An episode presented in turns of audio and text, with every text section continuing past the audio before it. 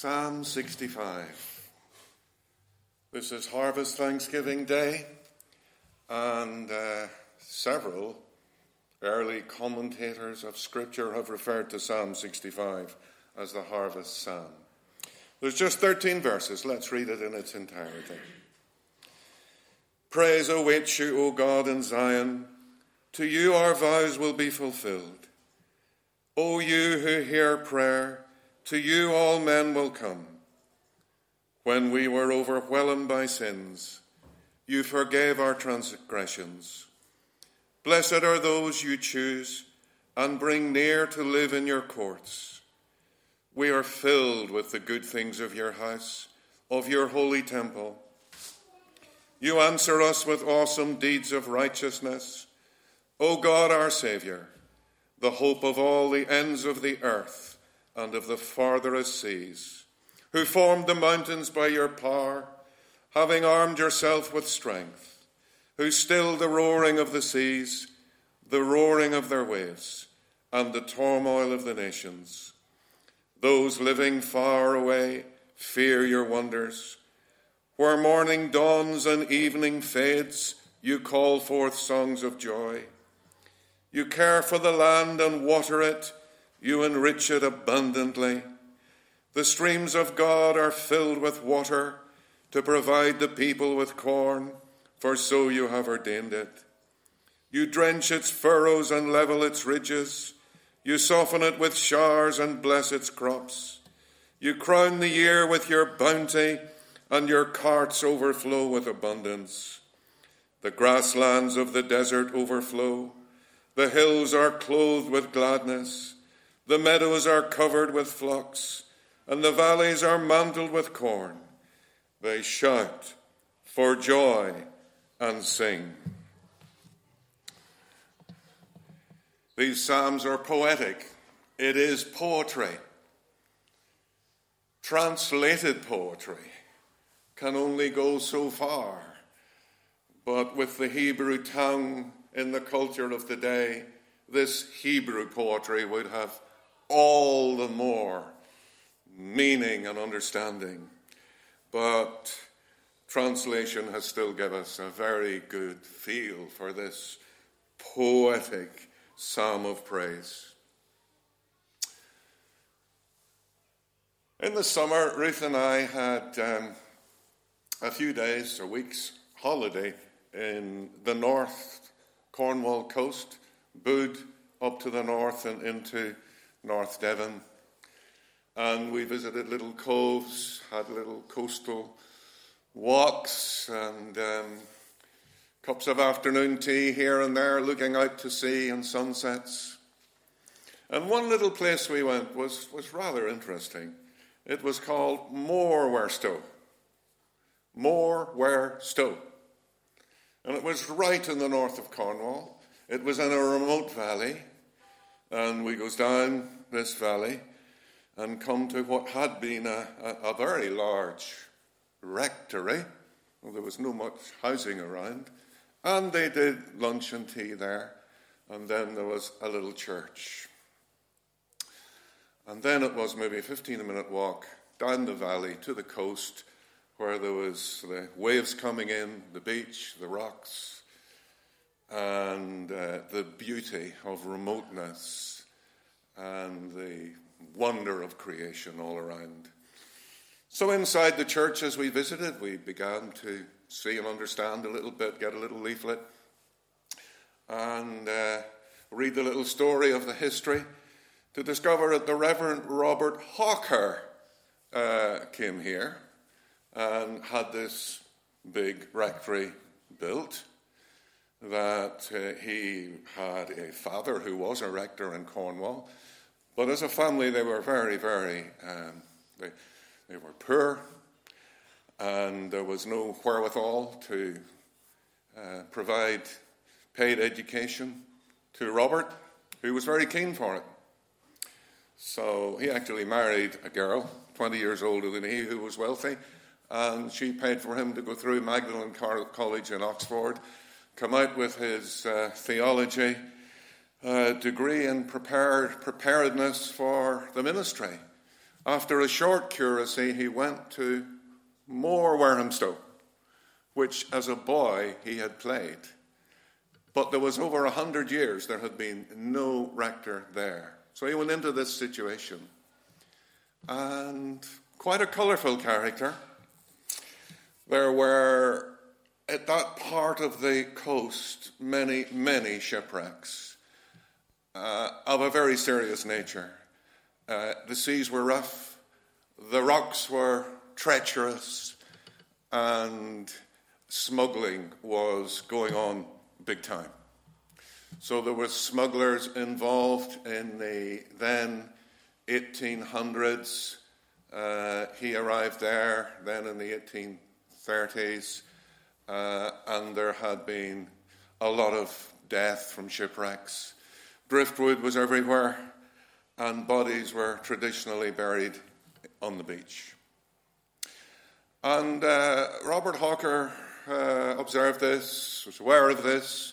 He got driftwood and built himself a little, a little shack on top of the cliff where he wrote poetry. And one of his poems actually became the national anthem of Cornwall. Great you Western men, and uh, as he observed and was around when there was shipwreck, there were smugglers or uh, related activities that caused death, he uh, decided that uh, he didn't want to see men buried on the beach. So, up steep cliffs, he helped unorganized bodies, bodies when this happened, to be brought up to the church to give the dignity of burial in the graveyard. And then, it, one, he did many things, but one of the things he did was in 1843. 1843. He. Um, organized parishioners to come and have a harvest thanksgiving. Institutionally in the church, this had not happened. There were thanksgivings of a different nature, a nature that uh, he didn't particularly like. As people in the fields got to the end and got the harvest in, they met and they had drunken parties to celebrate the ingathering of the harvest. He decided it'd be nice if the institutional church organized a proper, spiritually based harvest thanksgiving. So he had the parishioners in and they organized a harvest thanksgiving. Rectors around in other parishes began to see and be part of this. And then in subsequent years, just at that time, in the late 40s, early 50s, it spread throughout England, Scotland, Wales, and Ireland, the harvest thanksgiving. And at that time, hymns like All Things Bright and Beautiful, We Plough the Fields and Scatter, apparently popularized this quickly as they were sung in association with the harvest thanksgiving. But this is an interesting point in time. The Great Irish Famine where millions died was 1845 to 1852. We call it the Irish famine, it was the Irish famine, when they were basing their energy intake and carbohydrate to live on the potato, and there was blight, and the harvest failed repeatedly. So from 45 to 52, not hundreds, not thousands, not hundreds of thousands, but this affected millions. And in 1950, the population of Ireland uh, was more than double what it is now. It never recovered, uh, though it has recovered a bit. But the population now, today, is less than half that it was back then, as people died by the million and immigrated to Canada. America, uh, if they got there, many died on the boats. So, in the midst of, uh, just after he instigated the harvest thanksgiving, uh, this had an impact on England, Scotland, and Wales, not to the Irish degree, but to some degree. There was scarcity, there was blight, and there was challenge for food supply. And during these years of 1845 to 52, with this scarcity of food causing death to this terrible degree, developed the harvest thanksgiving throughout the then British Isles. It was then the British Isles. They were all together before Irish partition.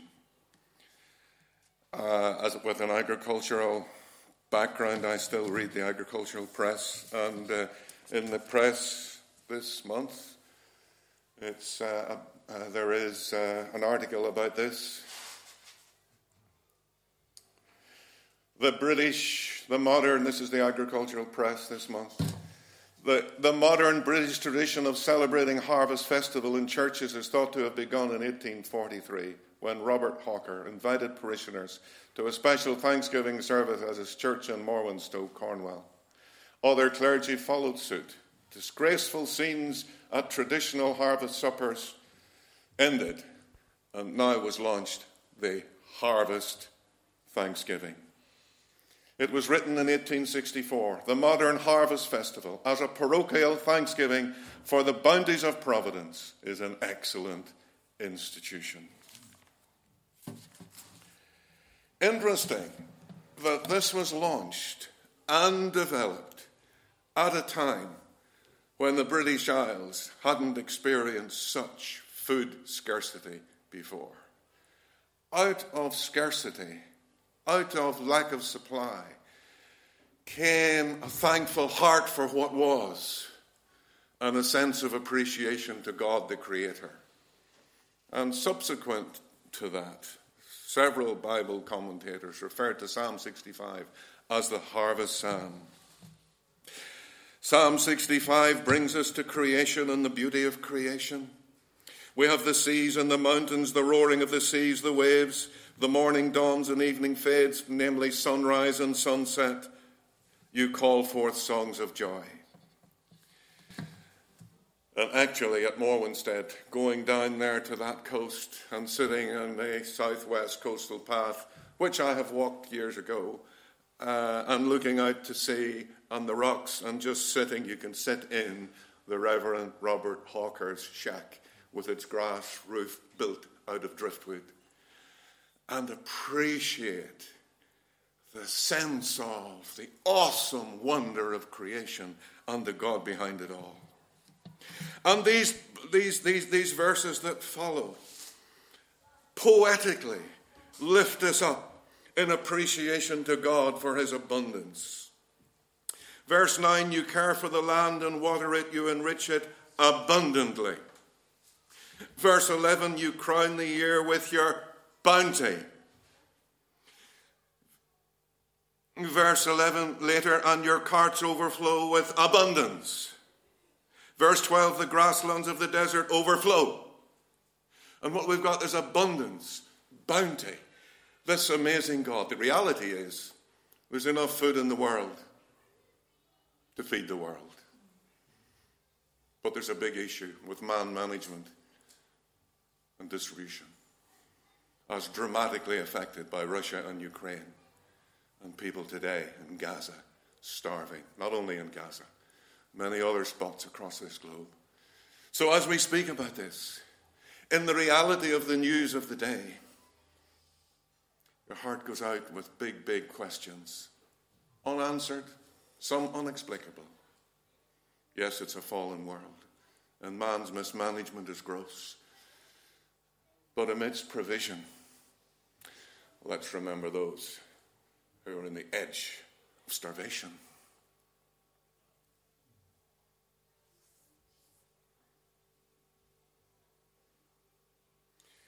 The reality is that this psalm shows that every human and everything that God the Creator did is interdependent and interconnected.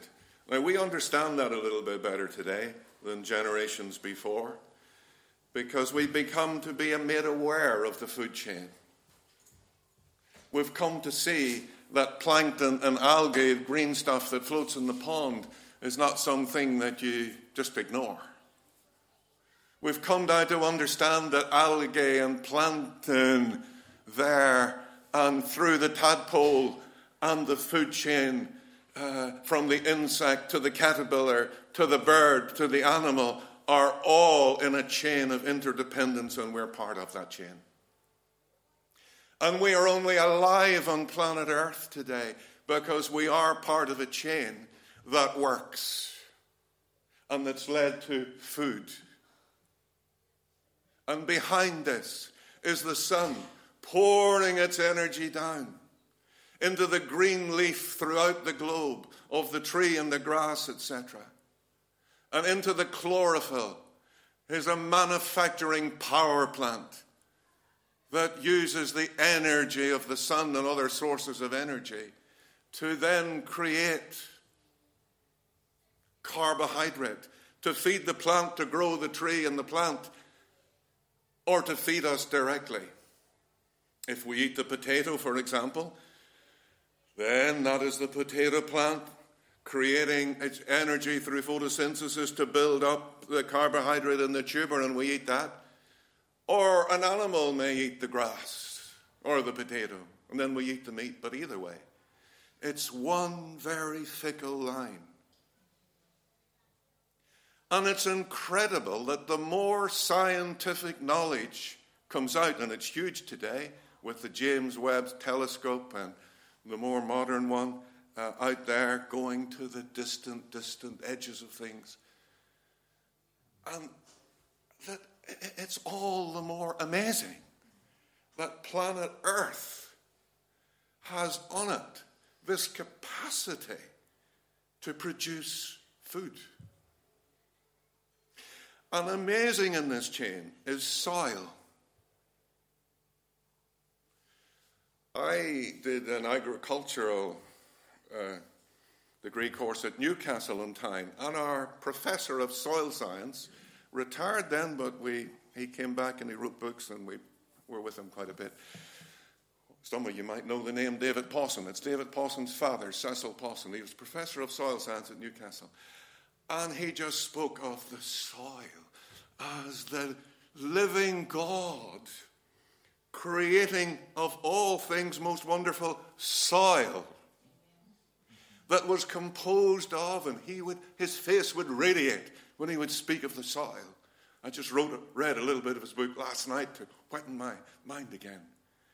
And all the breakdown of rocks and humus and vegetation of all sorts mixed in there to soil to create a substrate, a substance of such multi mineral and nutritious content and trace elements and minerals so that you plant a potato tuber in there or a runner bean in there. Even 45 years ago, where I lived, we planted a little sprig of a red oak tree or a maple tree. And these years later, they're there. And, we, and a chestnut tree. And the soil, this God created, delicate, fragile soil, you put in it something like a chestnut. And in that chestnut is the DNA of everything needed for that little seed to then become a tree. We planted such a tree in our garden, a chestnut tree. Just last week, the chestnuts on the ground by their hundreds from this little seed planted all this time ago. And that's true of the wheat seed, producing one wheat seed, producing a whole plethora of hundreds of grains of wheat. And that's true of all of trees, fruit, vegetation, on which we either eat directly or via an animal. And all of this is inextricably linked. And Psalm 65 just flows with that linkage. Mountains, seas, valleys, sunrise, sunset. Poetic words are used for sunrise, sunset, rain. And the reality is all across the globe. The winds blow, they take up water, falls as precipitation over mountains and discharges itself in hills and valleys. Under the energy of the sun, the manufacturing plants and the chlorophyll of all these green leaves throughout the world are manufacturing carbohydrate energy for you and me and for animals and birds and insects. This is all held together with such a fragile line, such that if the sun were a little bit further away, we'd freeze up. If it was a little bit near, we'd burn up, but it's just there in this fragile way in which Creator God hasn't just created it, He holds it in balance as we speak now. And the reality is, we have this on the table.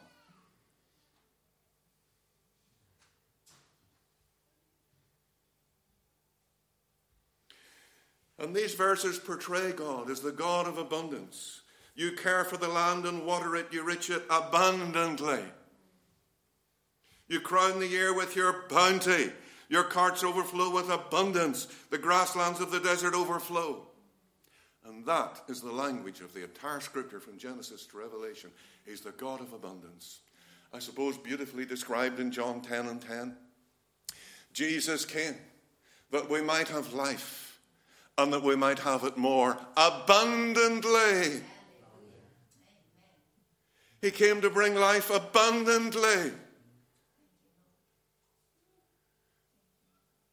And if mankind were to bow to the Lordship of Christ, we wouldn't have a food scarcity issue. We would have ample and plenty for all. And the day is coming, the detail of which the mind cannot grasp. But it's showing us a day when the glory of the Lord will cover the earth as the waters cover the sea. And in a new heaven and a new earth, with poetic words that don't describe what we can rationally get our mind around, but the reality is there will be a glorified situation where there will be the absence of corruption, there will be the absence of mismanagement, and the glory of the Lord will fill the earth as the waters cover the sea. And this Creator God will ultimately bring things so that Every knee will bow and every tongue confess that Jesus Christ is Lord. And then there won't be a problem.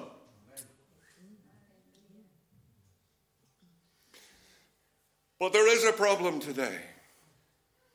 Gaza is a reality. War and multiplicity of places, scarcity and famine. And for they who are in the middle of that this morning, what can we do? But just give a little time to be thoughtful and uphold to our God what we don't understand. But today, when the Reverend Robert Hawker initiated the Harvest Thanksgiving, it was immediately followed in those years of the biggest food scarcity the British Isles has ever seen by far. Death, destruction, and immigration as a result of not having energy, food, potato on the table. So it was in those days that people began to appreciate. Let's thank God for what we've got and lift our hearts and praise Him. Help us more in a world of plenty. But still, as Mark has given us figures for food banks, bringing to us the reality of the current situation, let us lift our hearts with appreciation to the God of abundance. And you know, this God of abundance has just manifest himself everywhere. You take, you take the reality of just getting an acorn seed. And sometimes of itself, it just uh, falls down, doesn't it? And before you know it, there's a, a new tree growing. And just leave that. And that becomes an oak tree. That just brings down acorns by the hundreds, if not the thousands, from one tree. And then the jay comes and gets them, takes them away to feed itself over the winter. Our God is a God of abundance. And it's manifest throughout his entire creation. This psalm concludes that let all of creation lift with joy and thanksgiving to this God. How much more we, who are recipients of this abundance, help us to appreciate it and live in it, the God of abundance.